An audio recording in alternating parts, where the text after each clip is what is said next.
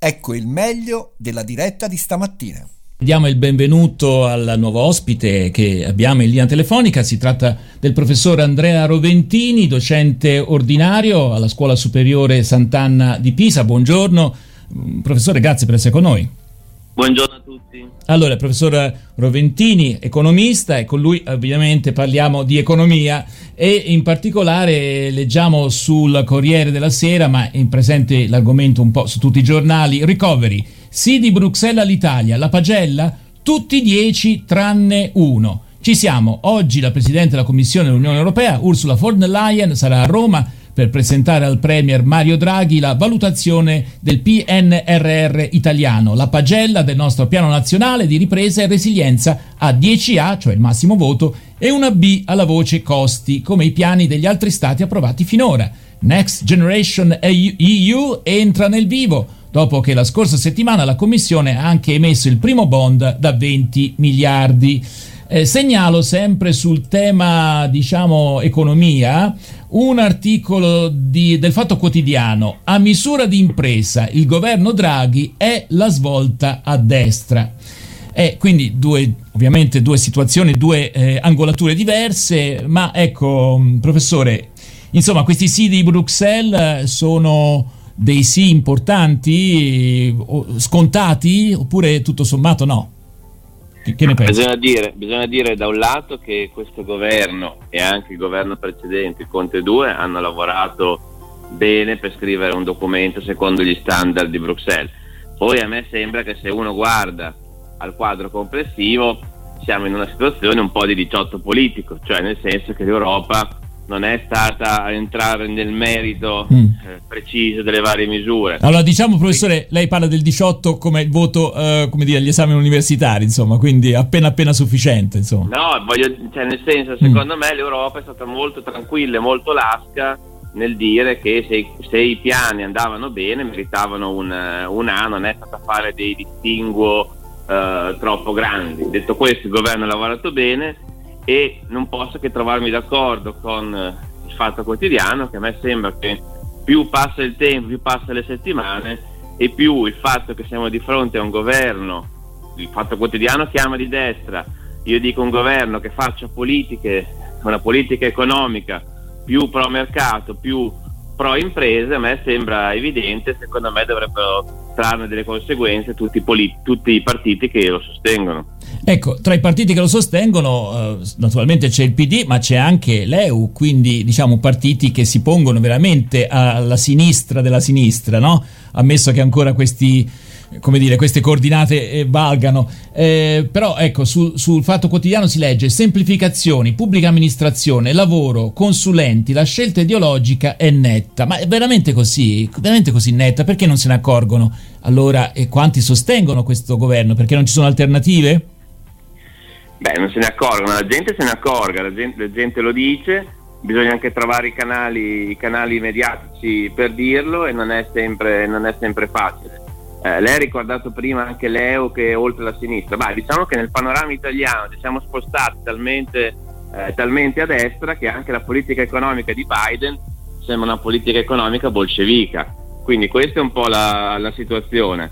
Eh, mm faranno le loro valutazioni politiche diversi partiti. Da me, come, come economista, registrare eh, determinati interventi che, ad esempio, nel, nel recovery eh, plan sono sussidi e regalie eh, alle imprese. Insomma, siamo di fronte a, per tanti versi, a un vero sussidio diversamente da reddito di cittadinanza, per esempio. Senta, professore, eh, probabilmente per lei è chiarissimo tutto, ma eh, per i nostri ascoltatori, che, quali sono questi sussidi che, per esempio, sono delle regalie no, alle imprese e quali potrebbero essere invece quei provvedimenti che magari però non piacerebbero anche all'Unione Europea, eh, non lo so, eh, che invece sarebbe auspi- sarebbero auspicabili dal suo punto di vista?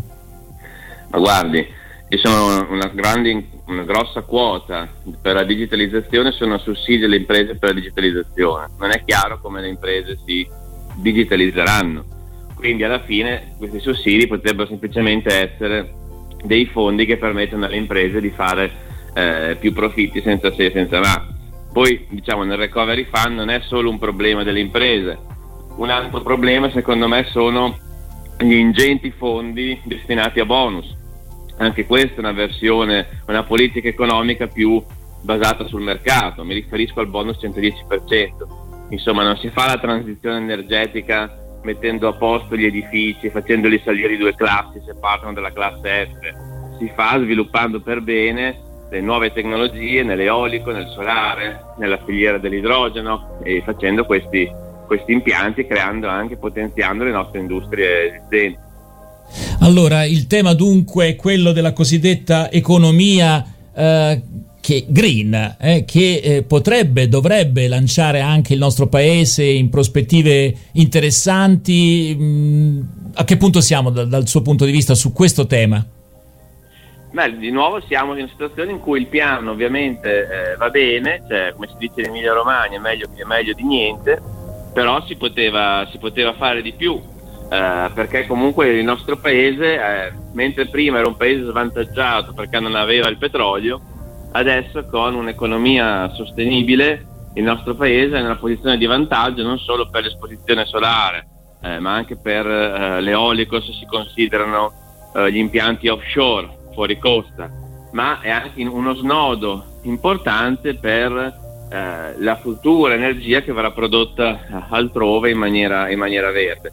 E a me sembra che ovviamente questo piano eh, è, è buono, nel senso che comunque è un piano sufficiente, però è un po' un'occasione mancata per cercare di dare al nostro paese quella leadership tecnologica nelle nuove tecnologie, nelle nuove tecnologie verdi che ci avrebbe permesso eh, di risolvere diversi problemi insieme, cioè far ripartire di più l'economia, far ripartire di più la produttività, che è il grande problema del nostro paese, e allo stesso tempo potenziare le imprese esistenti, creare nuove imprese, creare occupazione. Insomma, a me questa sembra, se si vuole fare una politica economica pro impresa, eh, la, la, via giusta è fare una politica industriale con uno sviluppo tecnologico. È chiaro. Senta professore, forse un'ultima domanda, però la vorrei fare dopo una canzone, se lei permette, se può stare con noi. Eh?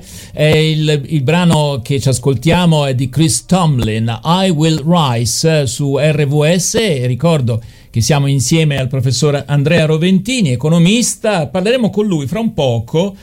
Beh, eh, parleremo dell'intesa Draghi-Merkel, eh, rinnovare il patto con la Turchia sul tema migranti. Uno potrebbe dire, beh, forse, eh, come dire, l'economista, la persona giusta per parlare di queste cose, ma io penso proprio di sì. Eh. Anche su questi temi l'economia è importante, cercare di vedere fin dove eh, possiamo spingerci per quanto riguarda il tema migrazioni e ne parliamo un, fra un poco con il professor Roventini.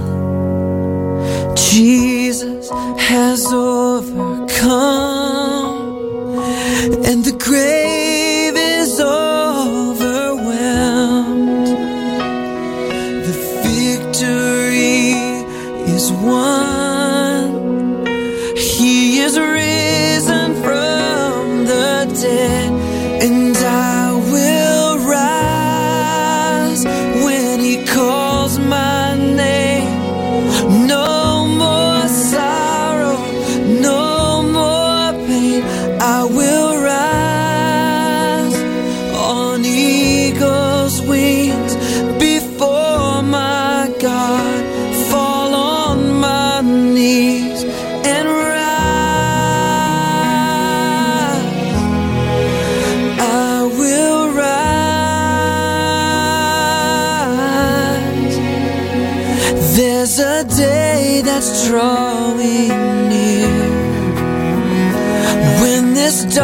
darkness breaks to light and the shadows disappear,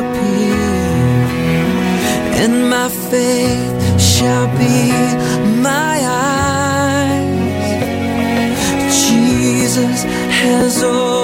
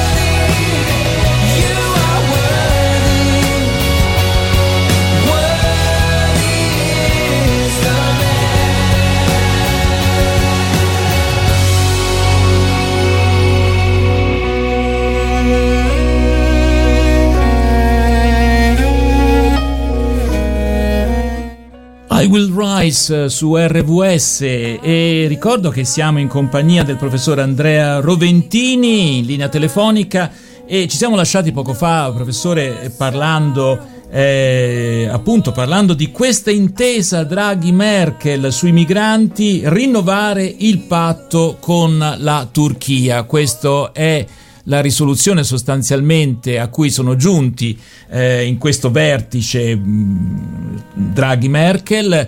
E, e, e, naturalmente sono tanti a domandarsi, ma è proprio questa la strada, quella magari di fare intanto un, rinnovare un patto con la Turchia, poi magari fare qualcosa di simile con la Tunisia. Eh, ecco, dal punto di vista di un economista, i flussi migratori sono sempre esistiti, sempre esisteranno, sono più i problemi che pongono questi flussi o le potenzialità, le prospettive dal suo punto di vista, prospettive interessanti anche dal punto di vista economico. Che ne pensa, professore? Ma diciamo, per la domanda che mi ha fatto dovrei parlare per due ore. Invece c'è 4 minuti e 50.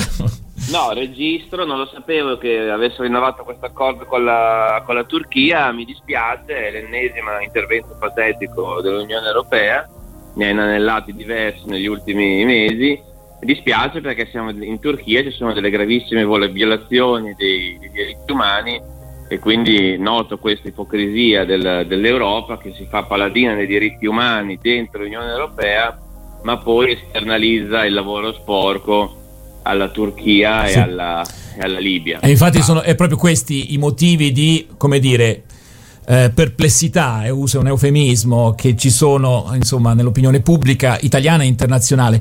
Eh, ma ecco, dal, dal, suo punto di vista, i flussi migratori eh, possono essere delle risorse anche sul piano economico, normalmente vengono definiti come un problema. Ecco, lei cosa ne pensa? No, sono, sono, possono essere un problema, giustamente, possono essere anche una risorsa. Se uno guarda la, l'ultima nomina di Biden a capo della, dell'autority antitrust, ha nominato una, una studiosa, se non sbaglio di 32-33 anni, che, eh, la, la, cui famiglia emigrò eh, dal Pakistan. Quindi voglio dire, eh, ci sono casi di questo tipo. Eh, il punto è che non bisogna passare da un estremo in cui non ci vuole nessuna immigrazione, blocchi navali, quelle, poli- quelle politiche sciagurate, pericolose che abbiamo avuto con, eh, quando ministro era Salvini, ma non bisogna neanche arrivare a una, uh, un liberi tutti, cioè l'immigrazione per essere una risorsa va uh, regolata e va regolata con delle connessioni, con dei legami forti uh, con il mercato del, del, lavoro e con gli accordi con gli altri stati. Mm. Purtroppo qui è un problema da un certo punto di vista anche più grande di noi perché coinvolge l'intera Unione Europea. Cioè noi siamo la frontiera dell'Unione Europea e spesso le persone che arrivano arrivano da noi per andare eh, in Inghilterra o, eh, o in Germania. Eh, speriamo, tanto ormai siamo alla, all'ennesimo speriamo, che l'Unione Europea riesca ad avere una politica comune eh, sull'immigrazione e sulla protezione dei, eh, dei confini. Allora, due domande, due domande, una da parte mia velocemente, quando noi vediamo questi ragazzi neri o, o, o di qualunque etnia che ciondolano magari davanti ai bar a chiedere l'elemosina, ecco, uno verrebbe da chiedere, si verrebbe da chiedere, ma è, è, è, deve essere per forza così? Non ci sono altre alternative no? rispetto all'accoglienza più o meno presente, più o meno assente nel nostro paese. Claudio Coppini invece. No, io mi colpiva, riflessionavo faceva il professore sul fatto che Biden sta diventando veramente un presidente quasi bolscevico. Bolscevico, è il bolscevico ecco, Però è, è, lui che sta... È, come mai Biden sta prendendo questa linea? Questo è interessante. Uh, due argomenti diversi, il tema migrazione e il tema America, torniamo.